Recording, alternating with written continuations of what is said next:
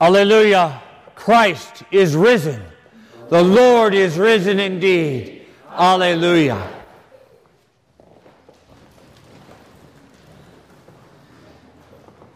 Salvation, the gift of eternal life, is by grace through faith in Jesus Christ.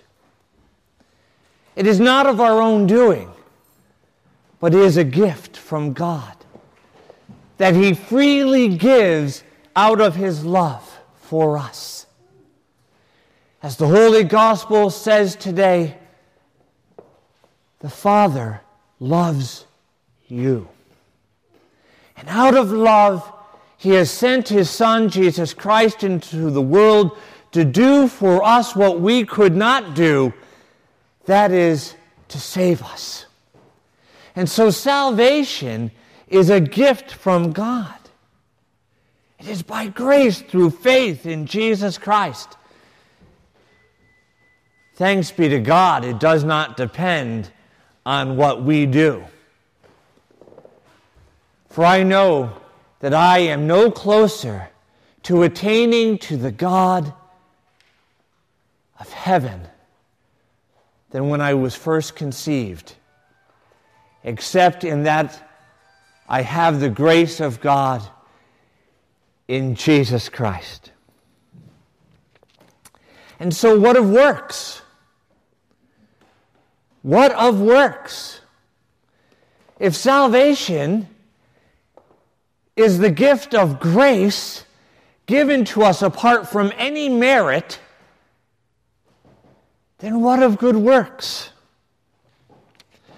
Well, works are a song.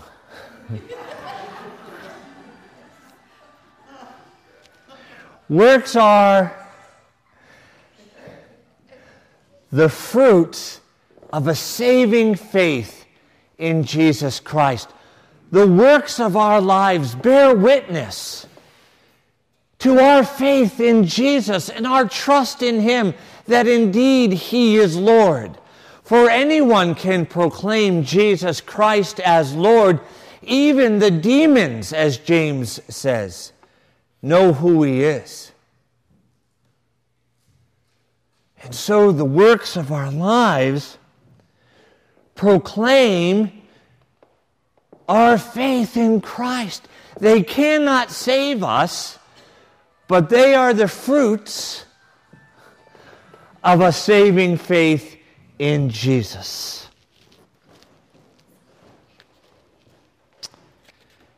Which one of us would be worthy of going before God based on what we have done? None of us.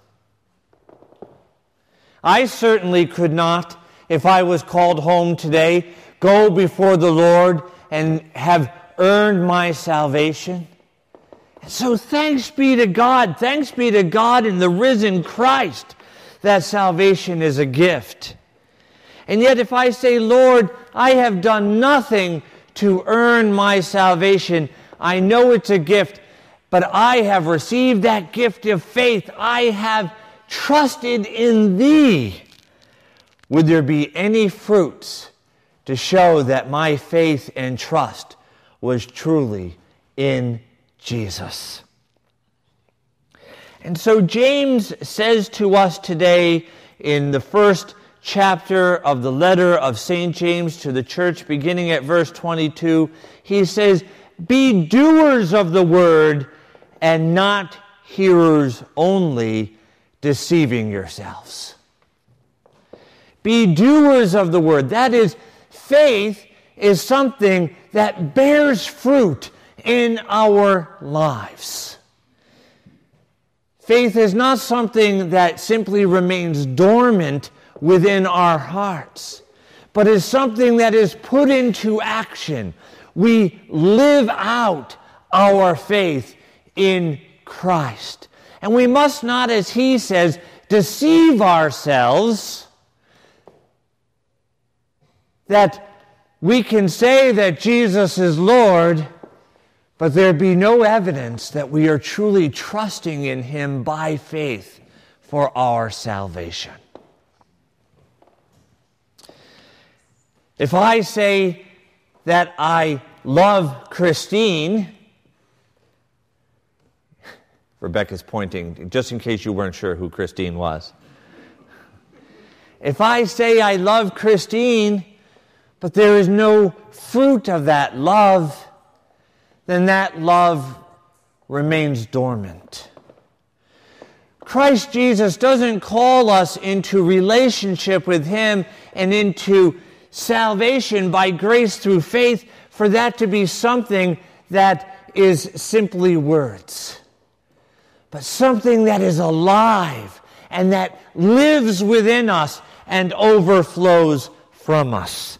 So be doers of the word and not hearers only.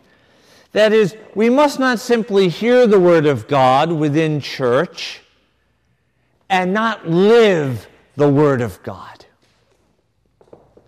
deceiving ourselves, as he says. He goes on to say, For if anyone is a hearer of the word and not a doer, he is like a man who observes his natural face in a mirror, for he observes himself and goes away and at once forgets what he was like.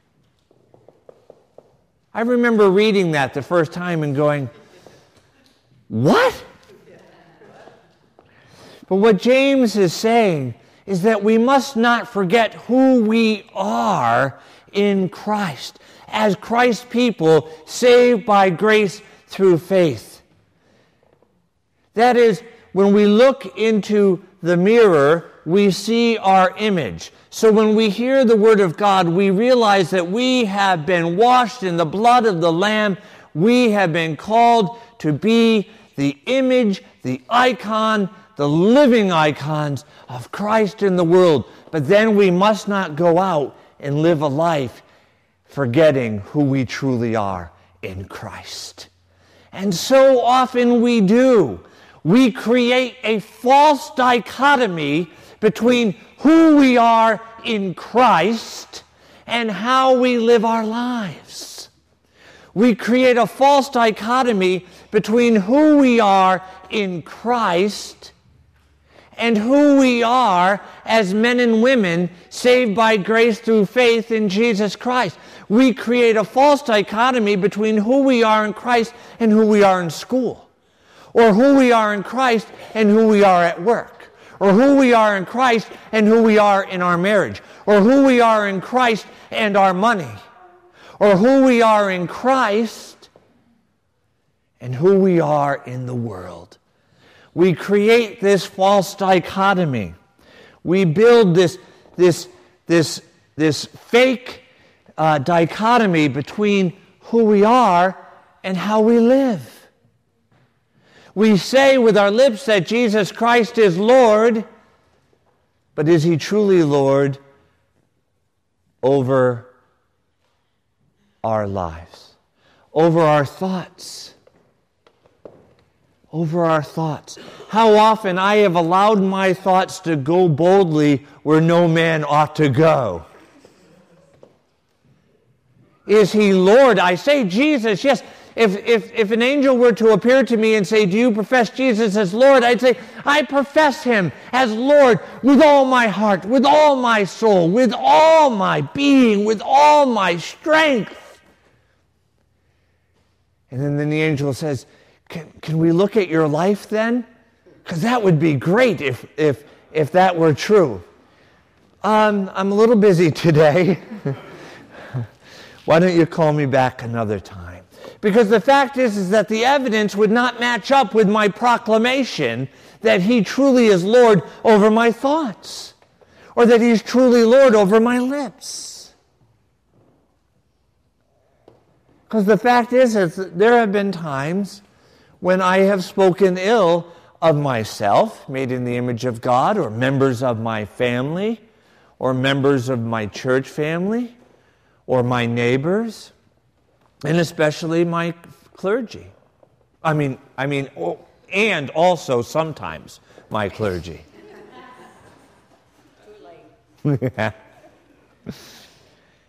Is Jesus really Lord? Am I a hearer of the word only and not a doer? God forbid. And so I must pray, Yes, Lord, I thank thee that salvation is not something that I have earned, for I could never earn it. Let's be clear about that. Yes, Lord, I thank thee that it is a gift of grace through faith in Jesus Christ and not of my own doing. Let's be clear about that. But Lord, I also pray for thy grace to so fill my heart that my proclamation that Jesus is Lord would truly be fulfilled and come to fruition in my marriage, in my life as a priest, in my life as a father, over my thoughts, my words, and my heart. And that when I fail, Lord, in these things, and I will, that I will immediately return to Thee and repent, trusting again that it is not by my own doing that I am saved, but by Your mercy. By Your mercy. You see, there's, there's only two things that a Christian really can do they're either walking in, in God's Word, and sometimes I do that. I'm walking in the Word. I'm walking in the Word of God. And so a Christian is either walking in God's Word, or if they have failed to do that, they are in the midst of repentance. One of two things. We are either walking in the Word, or having failed to walk in His Word, we are in the midst of turning around and by His grace once again being bathed in His blood and renewed by Him. The one thing we're not supposed to do as Christians, but we so often do, remember, we're supposed to either be walking in His Word or in the midst of repenting the one thing we're not supposed to do is endure in the sin and justify ourselves and to justify that sin. Unfortunately, I often find myself in, in Camp 3. But that's the one thing as Christians that we're not supposed to do. Because as we wallow in that darkness, our souls become acquainted with the dark. And then the light of the gospel becomes piercing, and we begin to shy away from it. And we move further into the darkness. And so we as Christians must pray for the grace and the strength by faith to either be walking according to God's word or to be in the midst of repenting when we have failed to do so. And so he says, James says, be doers of the word. That is, allow the word to take root in your heart and bear fruit, and not hearers only deceiving yourself. Don't be someone who knows who they are in Christ here, one who is saved by grace through faith in Jesus Christ, and then go out that door and live a life that is in contradiction to who you are. James goes on to say, being no hearer that forgets but a doer that acts, he shall be blessed in his doing. Again, it's by his grace. Just this morning, I said to Christine, referring to something specifically, she said, You know, you should be proud of that. You've done a great job. That wouldn't have happened if it wasn't for you. And I said to her, I only did what the Lord called me to do. And the good that I did was by His grace. But where I fell short, that was me. And so thanks be to God for what He has done. And yet, we must realize that we must bear fruits in our life in faith. So often, when we read about judgment in the gospel and in Revelation, it sounds like we're being judged by works. If you did good, you go into heaven, and if you didn't do good, you go into hell. But the fathers of the church tell us that that's a misreading. See, it's not the works that save us, because then no one would be justified before the throne of God. It's that the works have bear fruit or bear testimony to our trust in, in Jesus Christ and the measure of grace that God has given us. And so, no fruit, then it wasn't truly that we trusted in the Lord. For anyone can say Jesus is Lord. James goes on to say, if anyone does not bridle his tongue but deceives his heart, this man's religion is in vain. Now, I have a lot to share about the tongue. We don't often think about the tongue, it is not a holy thing. this is a very bad thing. It is, it's a very bad thing. The tongue gets us into all kinds of trouble. I'm going to read these quickly, otherwise, we'd be here forever. Romans 3 13.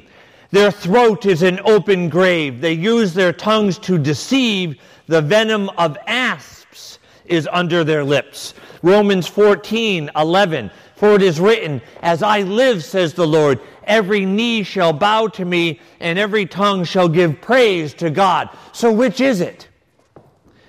Are we Romans 3? Their throat is an open grave. They use their tongue to deceive. The venom of asps is under their lips.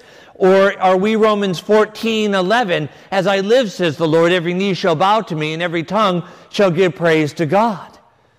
How do we use our tongues? Is it for the honor and glory of God, or are we venomous serpents?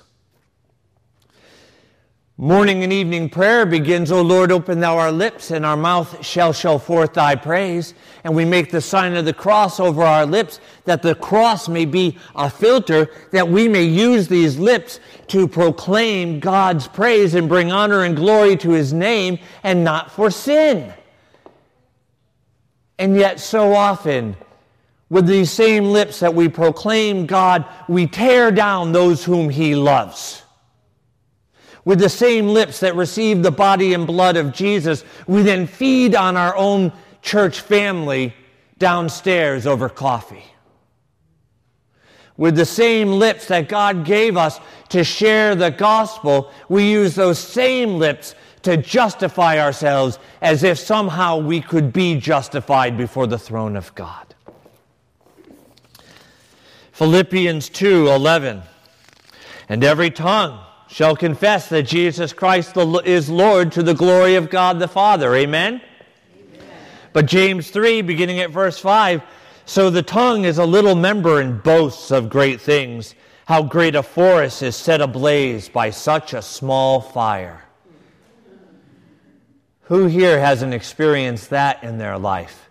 Where your tongue said only a few words and yet it led you into one big mess.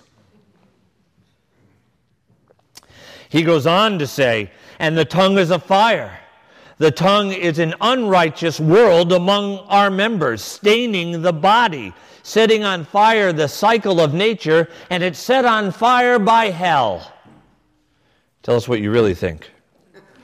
For every kind of beast and bird, of reptile and sea creature can be tamed and has been tamed by man. But no human being can tame the tongue, a restless evil full of deadly poison. With it we bless the Lord and Father, and with it we curse men who are made in the likeness of God. Every person that I have ever torn down or spoken ill of is loved by God and is a person for whom Jesus died. I, I love all of you, and, and, and most of the time, if you come up to me and say, you know, um, Father Michael, I, your sermons are, are long and you're bald and I don't know what else. You know, I, I tend to be like, well, where's this really coming from and all that stuff. But if you come up to me and say, you know, I got a real issue with Christine, you know, she's blah, blah, blah, blah, blah, and that's going to be a little harder, isn't it? Right? Because you're attacking the one I love. Well, every single human being that we have ever spoken ill of is God's beloved and we are tearing them down. From the same mouth come blessing and cursing. My brethren, this ought not to be so. 1 Peter 3 For he that would love life and see good days, let him keep his tongue from evil and his lips from speaking guile. Galatians 5, beginning at verse 14 For the whole law is fulfilled in one word you shall love your neighbor as yourself. But if you bite and devour one another, take heed that you are not consumed by one another. We are to feed on the body and blood of Christ, not on one another. But I say, walk by the Spirit and do not gratify the desires of the flesh, for the de- desires of the flesh are against the Spirit, and the desires of the Spirit are against the flesh. For these are opposed to one another. Now, the works of the flesh are plain fornication, impurity, licentiousness, idolatry, sorcery, enmity, strife, jealousy, anger, selfishness, dissension party spirit, envy, drunkenness, carousing, and the like. I warned you, as I warned you before, that those who continue in such things shall not inherit the kingdom of God. And he is writing to the Christians in Galatia. But the fruit of the Spirit is love, joy, peace, patience, kindness, goodness, faithfulness, gentleness, self control. Against such there is no law. And those who belong to Christ Jesus have crucified the flesh with its passions and desires. That is, we no longer live according to the world and the desires of our flesh, but we live according to the wor- word of God and the will of God. If we live by the Spirit, let us also walk by the Spirit. I have several quotes from the fathers, but I don't have time to, to read all of them, but I'm going to read just a couple. From St. Jerome, the passion of this evil, slander, has so infested the world that people who have totally renounced other vices still fall into this one. One might say it is the final trap the devil sets for us. You know, I think there's a lot of wisdom in that. It's almost easier to overcome all other vices than it is to overcome slander and gossip. In fact, you know who's really bad in this church? St. John Chrysostom, you are a man, and yet you spit the venom of a poisonous serpent. You are a man, and yet you become like a beast. You have been given a mouth not to wound, but to heal. And then I, I this is my favorite by St. Augustine.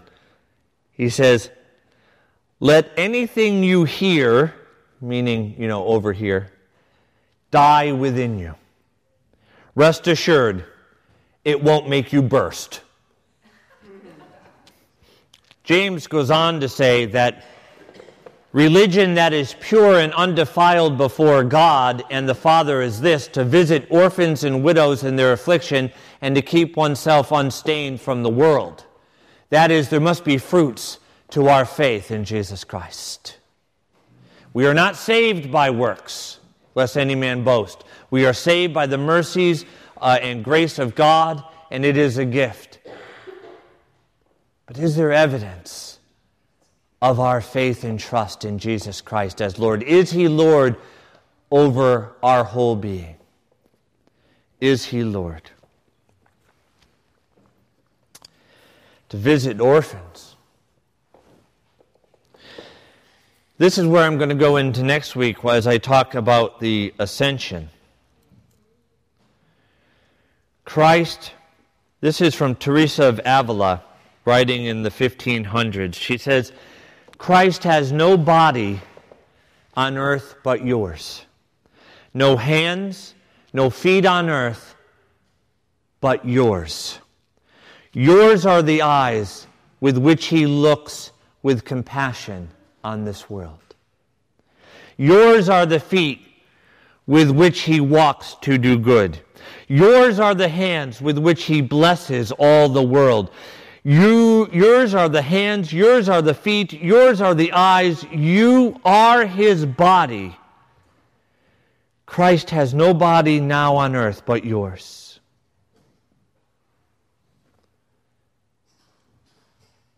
And that's where we're going to go next week.